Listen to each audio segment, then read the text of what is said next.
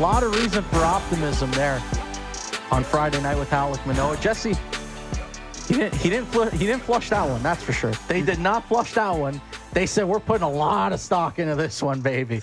it felt like they were putting stock in it right from the get go, too. Like right, right, even before when he was in the Florida Complex League, he Oh, allowed yeah. 11 runs. And they're like, ah, it's fine. Well, we'll flush that the one. process, it's all good. we like what we saw. It's like, guys, allowed 11 runs to a bunch of 18 year olds. Like, let's get real here. But nonetheless, good to see him finally back. Yeah.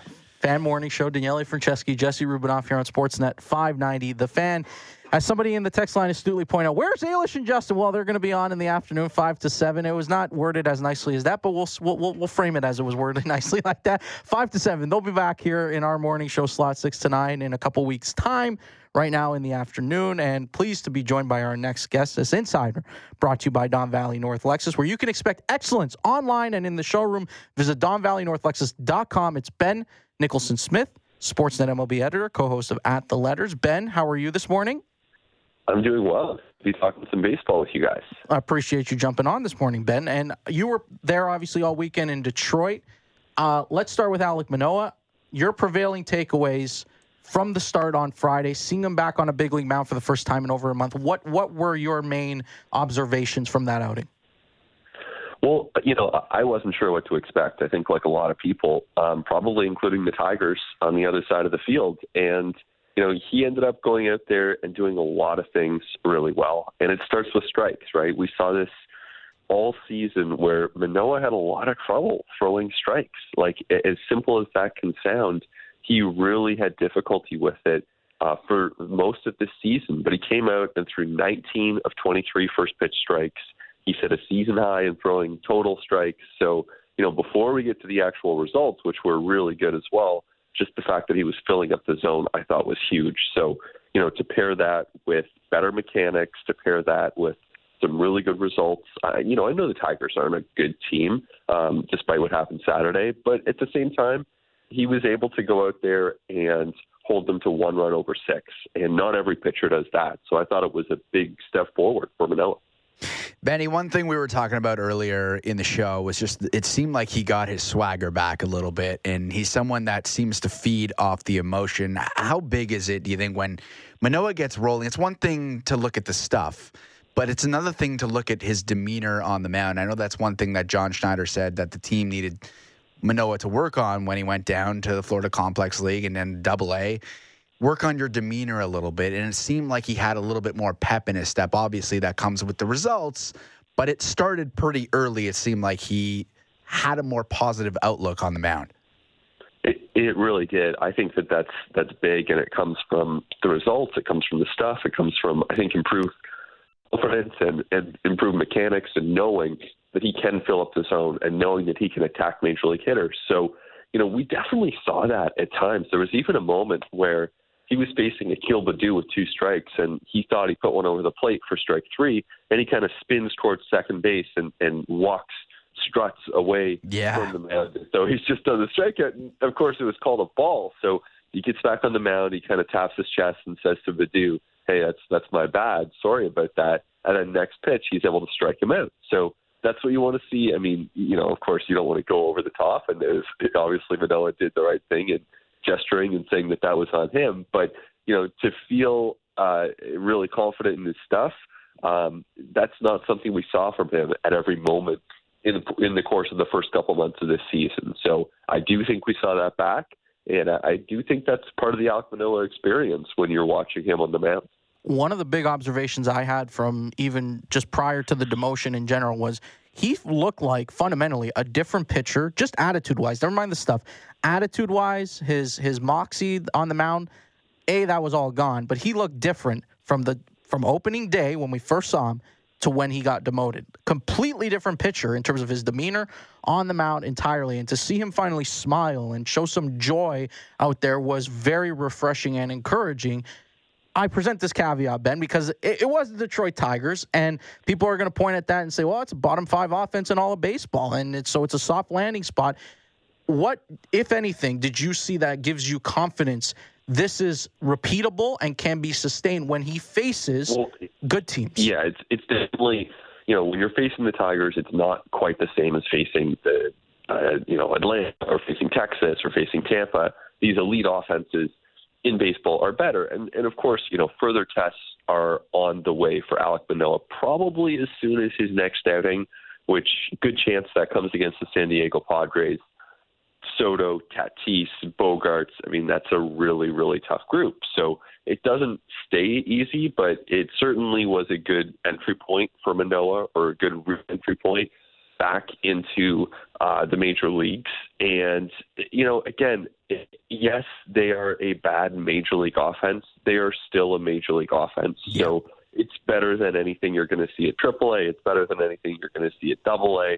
And and you know, I'll admit, guys, and, and I've said this many places now, but I had my doubts as to whether they were rushing him back, and I thought that this might have been too soon to face even the Detroit Tigers offense. But he certainly went out there, and with the results that we saw from him, I think he showed that he was ready to face at least the Tigers. And you know, will will he go out and, and dominate against the Angels or the Dodgers or the Rays?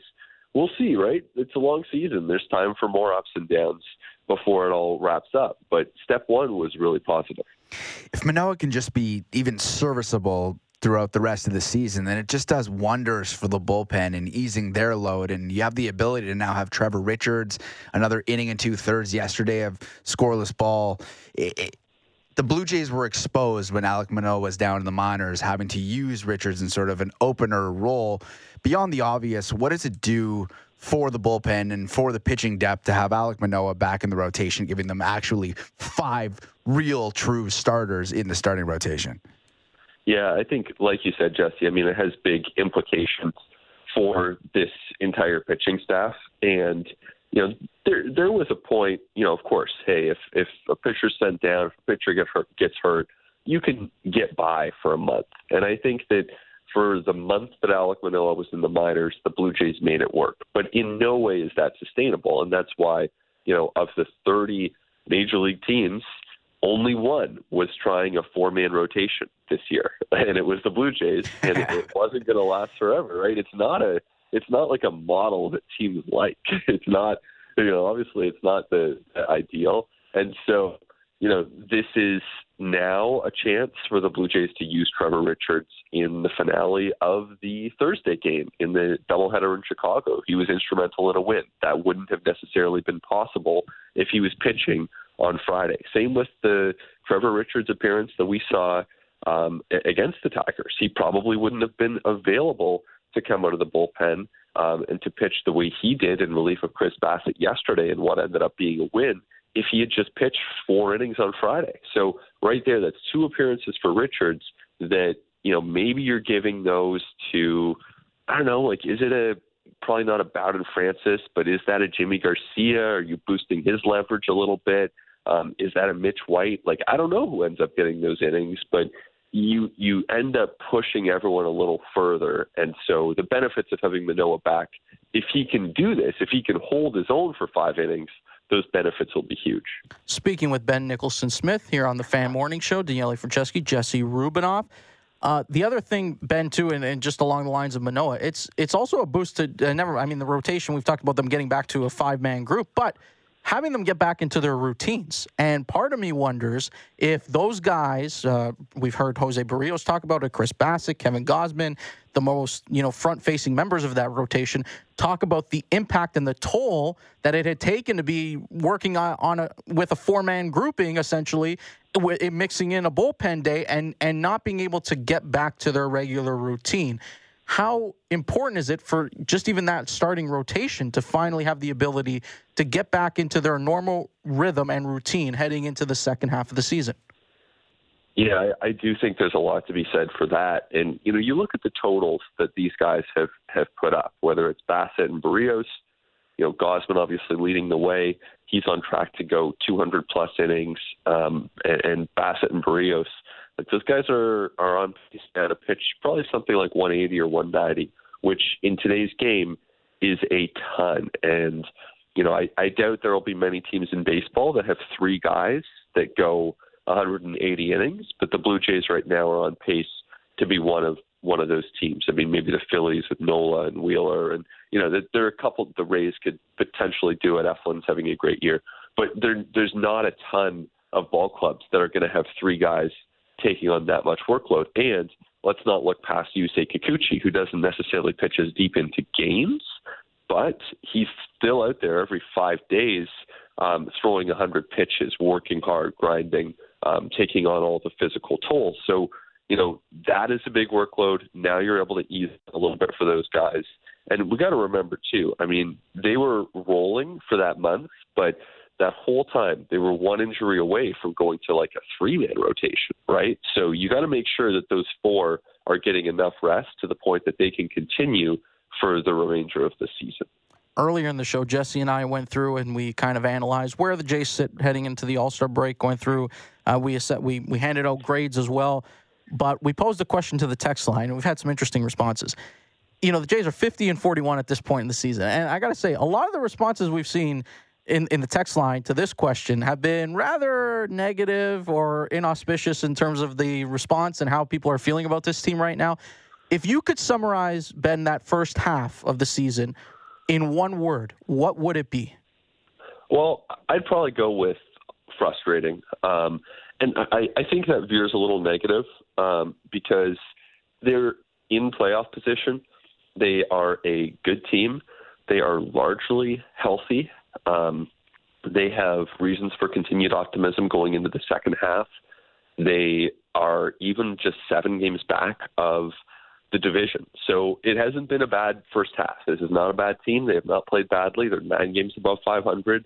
And again, they're in the second wild card. So, you know, this is this is very much within their grasp to go out there and have a really good finish to this season. But the reason I say frustrating is, you know, you look at – the fact that they've done all those things that I said, and still the Rays have outplayed them to the point of being seven games above. And this, the goal of this team going into the season was not to compete for a wild card, but it was to compete for an American League East. So to have that goal taken away, I think is somewhat frustrating. To have Kirk and Varsho underperform the way they have, to have Manoah underperform like he has, to have Vladdy underperform the way he has, um, even some of the off-field um, you know elements to this season with Anthony Bass, for example. There have been some frustrating, um, some some troubling moments to this season. So I, I land on frustrating that you could make a case that that's a little negative, um, but I, I never think the goal of this team was to be seven games out of first place in the division by the All Star break. No, I think frustrating makes a lot of sense. That is one of the words that we got uh, coming through on the text because you, you look at this team, they go 12 runs on 14 hits on Friday night. Then they have five hits in two games, including beating no hit by the Detroit Tigers. Like that is the Toronto Blue Jays in one weekend. Like, how does this continue to happen with this offense where when it looks like they're starting to turn the corner, it feels like the next day they could be no hit. In this case, they actually were. But you're watching this team, it's swing and miss and a lot of strikeouts. And it feels like something has to give with this offense. Are they just not living up to the potential? Are the are the parts actually better than the sum of the parts have proven to be in the first half, or is this just what they are? Well, you know, it's yeah, it, the offense has not performed to the potential that they have. I think there's no question about that. Um, you know, the the Friday night showing was was great, um, and Saturday, obviously, I mean, that might be the highlight of the Tigers season. We'll see. Uh, obviously, for the Blue Jays, that was a low point offensively to get no hit by one of the worst teams in baseball, and then they come back on Sunday, and it looks like they're going to struggle offensively, but you know, then Danny Jansen is able to really redeem things and, you know, come through in a huge way, which he deserves uh, credit for for that base hit, and then Nathan Lukes for putting it away. But you know, when I zoom out beyond the granular of these three games, I see a team that's good offensively. Um, you know, they have top 10 on base percentage and slugging percentage. They have top 10 batting average, top 10 WRC plus. So it's a good offensive team. Now, at the same time, I think there's reason for concern here. I, I think that you look at how old this group is offensively, and you know, are, are you confident that you know, at a time that you don't have necessarily a lot of support in the minor leagues, are you confident that Belt and Merrifield and Springer and Chapman um, and you know all of these players who are who are over 30 years old on this team, Kiermaier as well. Are they all going to stay healthy and continue performing this well? I mean, that's a big gamble. So that's where I think, you know, in the context of a team that struggled against left-handed pitching at times, you need to go out and add one more right-handed bat. So that's that's okay. I mean, that's a good offense that could use some help. That's not the end of the world. I think that, you know, that's that's uh, you know very much in the realm of the the kind of first world problems of Major League Baseball, where you're a contending team that needs to get better, but this is not a it's not a perfect offensive group. It's been certainly a frustrating one at times, and they need a lot more from the internal guys because if they're going to get where they want to go, a lot of that improvement is going to have to come from Varsho and Vladdy and Kirk. You mentioned health. They've been very fortunate in that regard, and you even mentioned it earlier when we talked about the starting pitching. Because, yeah, quite frankly, given where they are in terms of the organizational depth right now, with all the never mind just never mind just the pitching, but across the board at the position player level too, there's not a ton in in terms of prospect capital that's going to be able to even help supplement the roster at any point in the near future, perhaps. So, they're the fact that they've been able to stay healthy for the most part. Even look at yesterday, and Jesse and I mentioned it earlier in the show as well not having George Springer for two games, it was such a noticeable difference in terms of how the lineup performed and the construction of the lineup when you just remove one guy. Now imagine if anybody goes down, then you're really in trouble at that point. So they've had a lot of good fortune in terms of keeping guys healthy up until this point of the season, both in their rotation, in the bullpen, and even um, across the diamond amongst their position players. I wanted to get your thoughts on John Schneider, Ben, because it's his first full season as a Blue Jays manager. It was funny last last week he reached the 162 game mark, which was uh, technically a first full calendar year as a as a manager in, in, in Major League Baseball, one of the best records in all of baseball during that stretch, and yet there are people that would still kind of question some of his decision making and what have you. How would you evaluate the job he's done so far this season and really since he's taken over last summer? Well, it's a good question, Daniele, and I think that you know it's probably uh, a good time to do it because it has been you know roughly that one year mark, and you know to me, of course, every manager in baseball is going to have their decisions questioned. I mean that's part of the job description the best managers of all time, I'm sure, have just had the the talk radio lines just absolutely blowing up. Whether it's a Joe Torre or a you know Tony La Russa in his prime, um, you know, just to name a couple of classic managers. Um, but I'm sure even as people hear those names, they probably think, oh, they weren't that good because that's the you know that's the nature of the job, right? And as for John Schneider, I, you know, doing what I do, obviously, I'm following along the Jays really closely. And so a lot of the time I'm thinking about um, what pitching change should happen or what pinch hit decision should happen. Um, and that's for, for me, one of the fun parts of the game is, you know, for example, yesterday you have the top of the Tigers order coming up. You know, there are a lot of lefties. I'm thinking Mayza, and then boom, there's Mayza. So not to say that you know uh, that's that makes the decision the right one because there are a lot of variables that go into it. But all of that to say that you certainly see the logic behind the decisions that John Schneider makes. There is always an explanation for it. Um, even the times that I don't necessarily get it right off the jump, um, I, I'll ask him, and there's some sort of reason for it. So there's a logic to it. There is a purpose behind um, the way that he's managing. I think that he's a good communicator.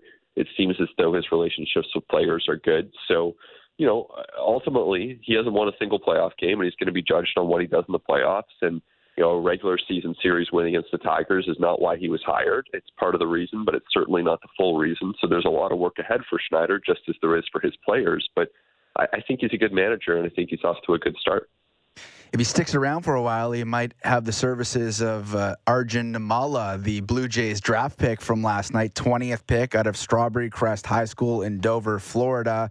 Uh, by all accounts, this is a guy with some pretty good power, raw power to all fields, one of the highest ceiling prospects. But Benny, I wanted to get your opinion on the Blue Jays going with a, a high school prospect for their draft pick as opposed to someone maybe more established and coming out of the college ranks. Uh, what do you make of that decision? Well, to me, it's an upside play because mm-hmm. you know if if you're drafting a 17 year old, you're not doing it because you know he's he's really polished when it comes to you know I don't know running pickoff plays or you know maybe uh, some of the some of the routines or his nutrition or you know some of these little things that add up and, and might impress you about a college player, where it's the behind the scenes work and it's um, you know, uh, with a 17 year old, I think it's much more so a bet on potential. Um, it's a bet on tools. Um, it's a bet on him uh, being able to reach a level of upside that maybe surpasses that of what you see if you're drafting a 22 year old uh, out of college. Um, so it's interesting. Age is one of the big, you know, when you're looking at how a player performs in the minor leagues, there is a huge difference in performing well at Class A as a 19 year old versus even as a 21 year old. Um, age is a big determinant in you know how well that player is going to do, how well that player is going to project. It kind of stands to reason, right? If you're going in there against way older competition, you're still just a kid essentially, um, and you can hold your own. That is a really good sign of things to come. So um, it's a long way to go. You know, 17 years old, even in a best case scenario, you're four years away from the major leagues. Um, so this is a long term bet, but um, you know, there's that's that's what the draft is for in a lot of ways, and you don't always have access to these 17 um, year old uh, players, and this is a great chance to add one of them to the organization in the hopes that a few years from now, um, this this kid could be a top prospect in baseball um, along the lines of what the Orioles have now in a Jackson Holliday, who was recently promoted to Double A. Hundred percent, and the, the Orioles have an embarrassment of riches right now. When you look, they just called up Colton Cowser. They've got Jackson Holliday. It's pretty impressive the assortment of talent that they have assembled down in the minor leagues. Um, for the Jays, at least, they're hopeful that he can, you know, help develop the the farm system and get this thing rolling in a positive direction where they can start stockpiling some of these picks again and trying to replenish so that they can continue to even supplement the roster at the major league level. Ben, we thank you for coming on with us this morning. Appreciate you taking the time. Thanks for doing it and hope we can uh, do it again soon, sir. My pleasure. Have a great show. There goes Ben Nicholson Smith, Sportsnet MLB editor, co host of the At the Letters podcast. Jesse. So you can say Arjun Nimmala is two years away from being two years away. Oh, he's the Bruno Caboclo. well, you know what though, I, I, I, I think, I think, and by the way, and the credit to Josh behind glass, I'll give him credit for this. This insider was brought to you by Don Valley North Lexus, where you can expect excellence online and in the showroom. Visit Don Valley North lexus.com. Got to get the read in, Jesse. Um, I will give credit to the Blue Jays for taking a flyer on this guy because it seems like, at least in recent years, with Shane Farrell at the helm, it almost feels like the Jays are start trying to hit home runs with these picks instead of being conservative. And I like that. I think in the draft, especially where there's no guarantee you're going to sign these guys too, because that's a factor in terms of where they're slotted and how you when you select these players. The fact that you're taking these sort of big swings on trying to hit and say, hey, if that guy hits, it could be a big, massive hit. I think that's the whole purpose of the draft. It's not necessarily to take these guys that are almost ready made finished products in a lot of ways, unless you're drafting a Paul Skenes that was first overall. At that rate, okay, then you're trying to get a superstar franchise altering player. But if you're drafting in different positions here later in the first round, second, third round, whatever the case may be, I think these are the plays that I kind of like, and especially in baseball where it's there's so many variables you have to account for. Yeah, I agree. I think it was a, a best player available situation with Arjun because he, he was in by many mock draft accounts, he was in the top ten for a lot of people. And the the broadcast last night spent a lot of time talking about how yeah. good this guy could be. And I think when your organization is drafting, that's what you want to see. You want to see the guys with the highest upside because ready-made products, well, they might be able to help you uh, on a shorter time frame it's not as exciting. And you want excitement with your organization. And especially when the prospect capital isn't necessarily there, the high upside guys, not necessarily there. Obviously, Ricky Tiedemann is in the Blue Jays organization, yep. but we don't yet know what he's going to be injury issues so far. He's early in his uh, minor league career, and we'll see how that pans out. But nonetheless, to have a guy who's 17 years old seems like the sky is the limit for Arjun Nimmala, and that should be exciting for Blue Jays fans for sure. Prospect capital is currency in baseball. Like that's it's a massive a form You're of currency with the Orioles. hundred percent. And this is what makes the Orioles so fascinating is that they're we're what uh, just under a month away from the trade deadline here. The Orioles have the cupboards fully stocked and ready to move guys to be able to bolster their roster that is already very young and very good. And the, this is what's concerning if you're a Blue Jays fan right now is that the Orioles have surpassed them in terms of the pecking order of where things stand in the AL East and in the American League in general. They just have. Their team is better right now, and they also have more assets available to them at their disposal to improve their roster further. That is why I think this this is there were two things I thought. Huh, okay, I like because it's an upside play, but at the same time, it's a guy you can't trade for a while. And the Jays need guys they can trade. Unfortunately, they do need those pieces that they can ship off to bolster the roster a little bit. Before we take a break, I wanted to uh, mix in a couple more text people jumping in. One word to describe the Jays' first half. Anonymous, mid. And that's an ode to a song we played. Mid. I like that word. I mid think is it's a, mid is very I like apt. that. Yeah. Uh, Jordan from East Garifaxa. I think I nailed that, did I? Yeah, yeah, I think Ah, so. Yes. I wouldn't know, but yeah. Okay. Perplexing. Yeah. That was a good word There hasn't well. been one positive word. Can No. not one. no, not one. No, you honestly. listed off what ten, and there I'm, and I'm not skipping over any of the. If there was positive ones coming in, I would read. Yeah, we not- didn't, and to, to th- their credit, we didn't have positive word either. no, we when did. described it. No, so uh, there you go. I like perplexing. Uh, shocking was another one. shocking. Uh, I can read the acronym. I cannot. Uh, I cannot actually articulate the the full words here, but WTF. WTF was one that was submitted. So, look, I think I think it's interesting that we're talking about a, again a team that's nine games over, and this is the tenor. But here we are. You know, there is concern. There is concern, and I think there's some justified concern when it comes to this team. That's for sure. I think it's the strangest first half of a season that I can remember when you look at how they how they appear to be on the field versus what their record actually shows. I, I've never seen a disconnect quite like this that we've seen through the first half. All right, time for a break. Alex DeBrincat, he's on the move. He's gone from Ottawa. He's now a Detroit Red Wing. What does that all mean? We're going to connect with our guy, Frank Seravalli, on the other side. Well, probably I want to do at the end, mix in our home run derby picks as well. Back in a few. Frank Seravalli after the break. Dive deep into Toronto sports and the NFL. The JD Bunkis Podcast. Subscribe and download the show on Apple, Spotify, or wherever you get your podcasts.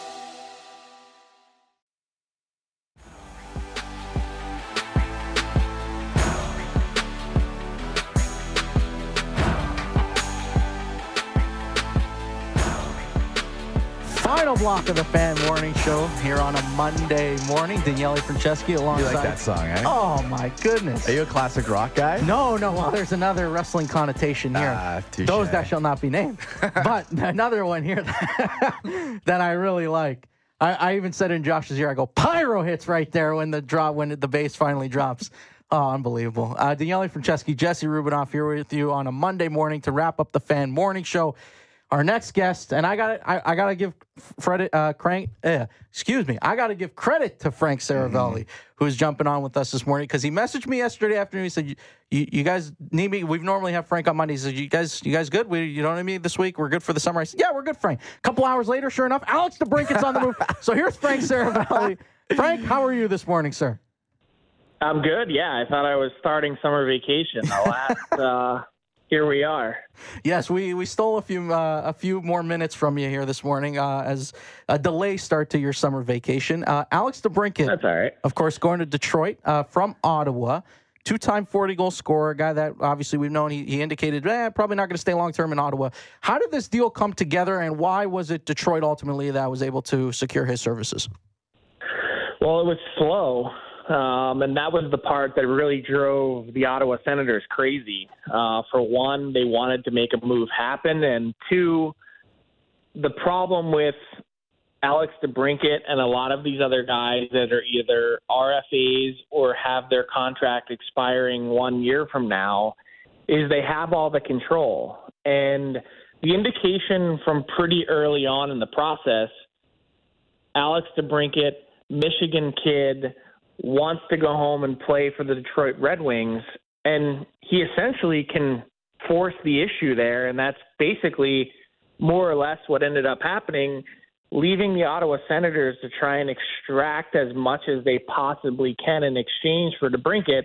And if you felt like the return was kind of light, first off, you're not wrong, but that's ultimately the reason why. Yeah, that's such, such an interesting point. I mean, I look at what the Senators get in return here, and you wonder they're hamstrung considering DeBrincat was restricted and there was going to be an arbitration hearing sometime next month. He refused to sign an extension with the team. So obviously, the Sens not in the strongest negotiating position. Uh, and it's also kind of bizarre to me to do a deal inside the division with a team that is now, you would think, significantly better within the division and perhaps even someone that you're going to be jockeying with for a playoff spot. So, how interesting is it to you that the Sens would make a move to Detroit within the division? Yeah, Jesse, that's that's actually the thing that hurts more than anything. It's not necessarily just in your division that's the issue. It's also that it's in your division against another team that's been in the same rebuilding mix as mm-hmm. you, your team has been for these last number of years. That as you think that there's finally going to possibly, maybe, somehow be some sort of turnover in the Atlantic Division, the Tampa Bay Lightning take a bit of a step back as their depth has eroded. What happens to the Boston Bruins, who aren't nearly the same team as they were last season, or at least shouldn't be? you would think that there's some playoff spots up for grabs. And if you're the Ottawa Senators and you want to take one of those steps forward, the last thing you want to do is give the Detroit Red Wings some ammo in order to be able to grab one of those last spots. And in Detroit, they grab a really much needed scorer. You guys mentioned two time 40 goal scorer. And although he kind of struggled a bit to fill the net last year in Ottawa relatively, um, still, I think to me, one of the big things about Alex DeBrincat's season last year was that he proved that he doesn't necessarily need to play with Patrick Kane in order to put up some decent numbers. And so now you have a chance to put him with some other, you know, especially high profile playmakers in Detroit, guys who can move the puck and all of a sudden perhaps better fit going home. I think there was a couple things that happened for the Sens that really made this you know, unpalatable at the very least um, to pull off. One, the idea in division, of course.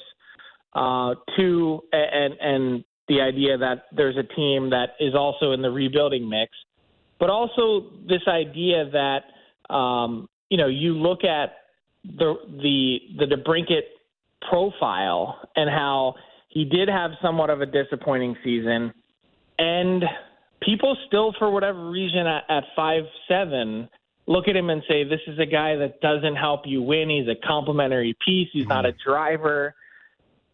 Maybe the market changed for him over the last year that also really lessened your ability to get back what you paid for him one year prior. They paid the number seven overall pick plus a second and a third. They didn't get anywhere near that in return. It ended up being the later pick of uh, Boston or Detroit next year, which by most accounts should be Boston, and it should be somewhere in the 20s, I would think, if not the late teens. And then DeBrincat was facing the reality in Detroit where not only did the the Sens knew he wanted to go there, but the Red Wings did too, and then squeezed him on the term of the contract, kept him under eight million bucks, and at four years. So this was it gives you an indication of how much this deal was like pulling teeth from every angle. You bring up the extension that DeBrincat signed, four years, AAV of seven point eight seven five million dollars. Was it an Yzerman masterclass in getting him under eight million dollars, or is it signal more of DeBrincat sort of realizing he's coming off a bad year and wanting to be in Detroit, a place where they still need to re-sign Moritz Seider eventually and Lucas Raymond? Like there's still guys that are key to this core's future that are going to need to be re-signed, and maybe it's possible he took less uh, to make that more make that easier down the road. No, I think this is that's kind of the wake up call for Alex DeBrincat. Right. Is this is what the market was willing to bear, and yes, he was giving up some of the leverage, of course, in signaling that he wanted to go to Detroit. But I also think there's a couple other things in play. You mentioned um, the the future contracts of Seider and Raymond. It's also the cap space or lack of cap space that they had. Think back to the Filip Zadina mutual termination last week. They mm-hmm. needed some of that cap space in order to make this happen. And and more than that, um, I do think that he was running into a bit of a wall in terms of what the market would bear. You know, this wasn't going to be a guy that was signing for a Timo Meier like extension.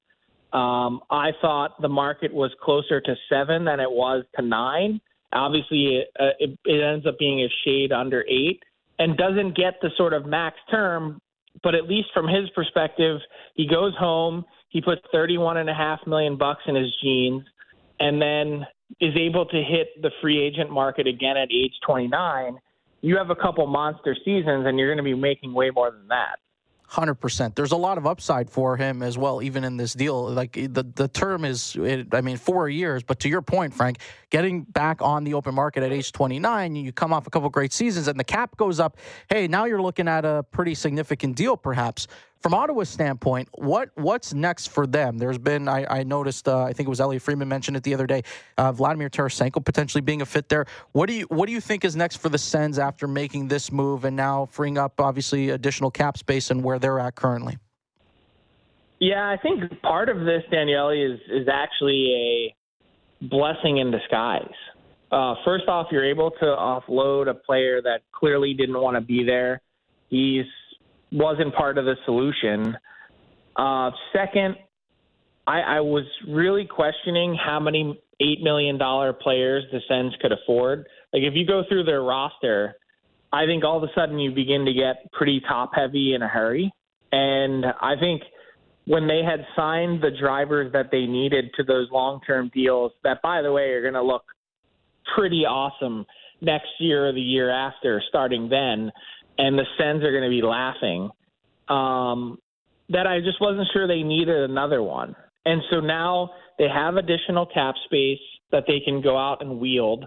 Um, they have been linked to Vladimir Tarasenko. I don't think it's a done deal. Um, I think Tarasenko is really considering all of his options, and a bunch of people were surprised last week when he decided to move on from yet another agent um, to try and find a better deal out there. It seems like he had a bunch of suitors sort of right in the wheelhouse of the market that I thought he would be in, somewhere between five and six million dollars a year.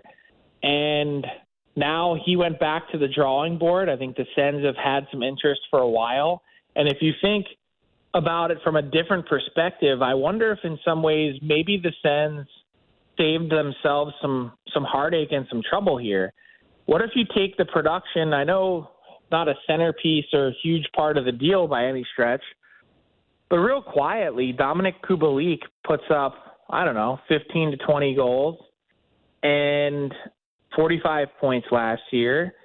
And you add him into the mix, potentially, let's hypothetically say Tarasenko does go there and Tarasenko is able to give you 25. Are you replacing what you would have gotten from DeBrincat with those two guys at a much probably smaller pay scale and provides you more flexibility moving forward. And you get the additional first round pick. Like I do think that there's a different alternative view as ugly as this was for the Sens you know just based on the year over year transaction and and the delta between what you gave up and what you got. It doesn't feel great but I wonder if in the end they might have saved themselves from themselves. And it's also maybe not the worst thing to even disperse some of that production throughout your lineup a little bit. Like, I mean, uh, ideally, certainly you trade, you give up a ton of assets to get the player and to bring it, and you want to keep them there. But ultimately, if it ends up being a scenario like you painted, Frank, where they can end up with Tarasenko potentially, and and now you've got Dominik Kubalik, who yes is a very serviceable player. It's probably not an, uh, the worst thing in the world for them, given the situation they're in. Speaking of top heavy teams? Because you mentioned, oh, the, the Sens might be going down that road, especially if they would have held on to DeBrincat. The Leafs are certainly a top heavy team, Frank. And there's a lot of people that would be making the, uh, and I saw it last night immediately. Oh my God, how is it that Alex immediately, DeBrincat, immediately, DeBrincat contract seven point eight seven five million a season AAV. Why is William Nylander demanding nine to ten million dollars? Is that a false equivalency? And why is it that, based on everything we've heard so far, that Nylander is trying to get into that ballpark? It is a false equivalency, first off. Um, just plot the inconsistency from uh, Alex DeBrincat and his production, both in goals and points, on a chart, and, and it'll look more like a roller coaster than it will a straight line. And that's not always a knock on him. He did play on some pretty bad teams, and I don't. I'd have to go back and look at when his career first started, but I don't think Alex DeBrincat's ever been on a team that's made the playoffs. So That's one thing. Um, so he's played on bad teams. Um, the other is I understand part of where Nylander's coming from, only because if you look and unravel the Leafs cap situation, all the other guys around him, where he got jammed on his second contract, they got paid and paid in a groundbreaking, historic, not just have their cake but eat it too way. And his point now is hey, I've had some really good seasons. I've shown up and been maybe the one guy that you can count on in the playoffs. I'd argue the only guy that uh, his fire I don't question when it comes to the playoffs. Is there some fire in his belly? And he's saying, look at the cap going up. Look at the the value that I've provided to you relative to cap the last number of years and look at the value that I'm going to continue to provide for you over the next number of years as the cap increases. I want to be here. I want to help you win, but I need to get closer to this number in order to make that happen. Because if not, that's kind of the tough part that the Leafs are in is I don't it's difficult to find play driving wingers and I don't really hesitate to think that there's going to be someone somewhere on the market that would give him closer to that $10 million number. And that's, in fact, what it seems like he's asking for as Frank Seravalli joins us here on the Fan Morning Show, uh, Jesse Rubinoff and Daniele Franceschi. Um, that's the question that I have, Frank, is that it, it appears by all reports and all accounts that William Nylander is looking at a number that's – in the double digit range, but the Leafs are looking at somewhere in the eights or closer to what Alex DeBrincat was looking at.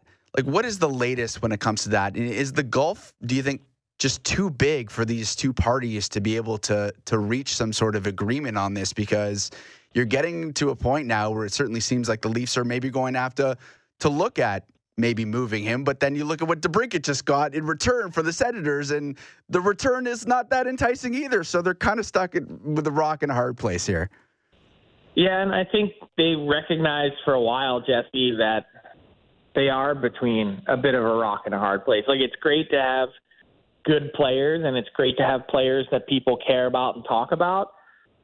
But given the leverage that the players wield in this situation, given how hard it is to improve your team when making a trade like that if push were to come to shove that it's not really an enviable position to be in. And where do things stand on the situation? I'll say that I don't think it's gotten to the point or really even close to it that the Leafs feel like this is an impasse or a dead end. I think they have work to do.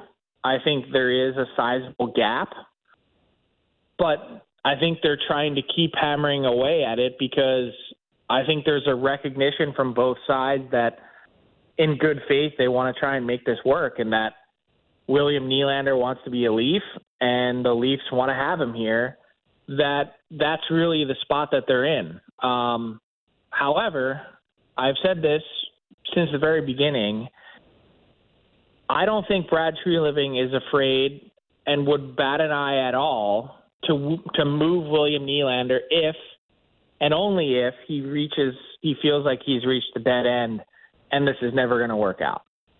I think the worst case scenario is to go into next season for them and just play out the string and say, you know, we'll see what happens. Mm-hmm. And as much as the Leafs want to compete next year and, and want to have another crack at it, another kick at the can. You know, I think being in a spot where they let William Nylander walk next summer for nothing um, doesn't really make a lot of sense. It's an interesting position that they're in, an interesting situation for Brad Treliving to step into because not only does he have Nylander to worry about, he's got Auston Matthews that he's trying to lock up too long term and get the salary cap started out, which they're over now. So it'll be fascinating to see how it all unfolds. Frank, We appreciate you taking some time out of your summer vacation. Now you can officially begin. Thank you for coming on this morning. Appreciate you doing it. Thanks, Frank. Sounds good, guys. Have a good week. There he goes. Frank Seravalli from dailyfaceoff.com or NHL Insider and president of hockey content over at Daily Faceoff. That's that that whole the whole Nylander discussion is fascinating to me, Jesse. And Frank touched on it there. The that it's maybe a little untenable to be able to to keep him on the roster and, and through the end of next season, sort of walk him to free agency. I would actually argue I, I don't I don't know that it's the worst case scenario given where they're at right now. I understand the sentiment would be, God, how did you let him walk for nothing? But they're in a window where they're trying to win a championship. And he, objectively, he makes your team better. That's the difference from the Raptors situation, right? Because we were talking, but you were specifically on the other side of the Fred for the Fred VanVleet Correct. situation. We were saying, well, they put themselves in a situation where they didn't get anything in return for Fred VanVleet, and that was a massive mistake. But they're not contenders. They're not in their win now mode. They're should be rebuilding. They haven't decided to take that plunge yet, but that's where they should be. Whereas the Toronto Maple Leafs, they have been in win now mode for quite some time, and they remain there. This is the window. This is it for them. That's the window. Uh, before we wrap up, home run derby tonight here on Sportsnet. You can catch it all. Quickly, your who, who's your winner? Who's your prediction? Who you got to win this thing? Obviously, Vladdy Oh, okay, it's good. We're on the same page. gets you want to know why? back. John Schneider's pitching. I love it. Let's go. It's funny because all week last week, even uh, yeah, all week last week, I was listening. Blake has been asking every guest on his show uh, prediction time, and nobody's picked Vladdy.